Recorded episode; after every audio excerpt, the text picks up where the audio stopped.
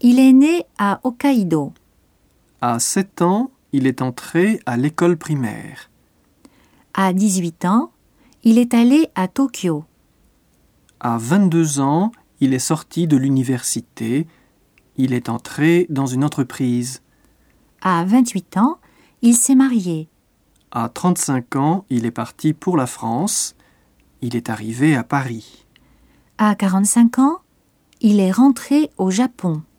À 55 ans, il est devenu directeur. Jusqu'à 60 ans, il est resté à ce poste. À 88 ans, il est mort.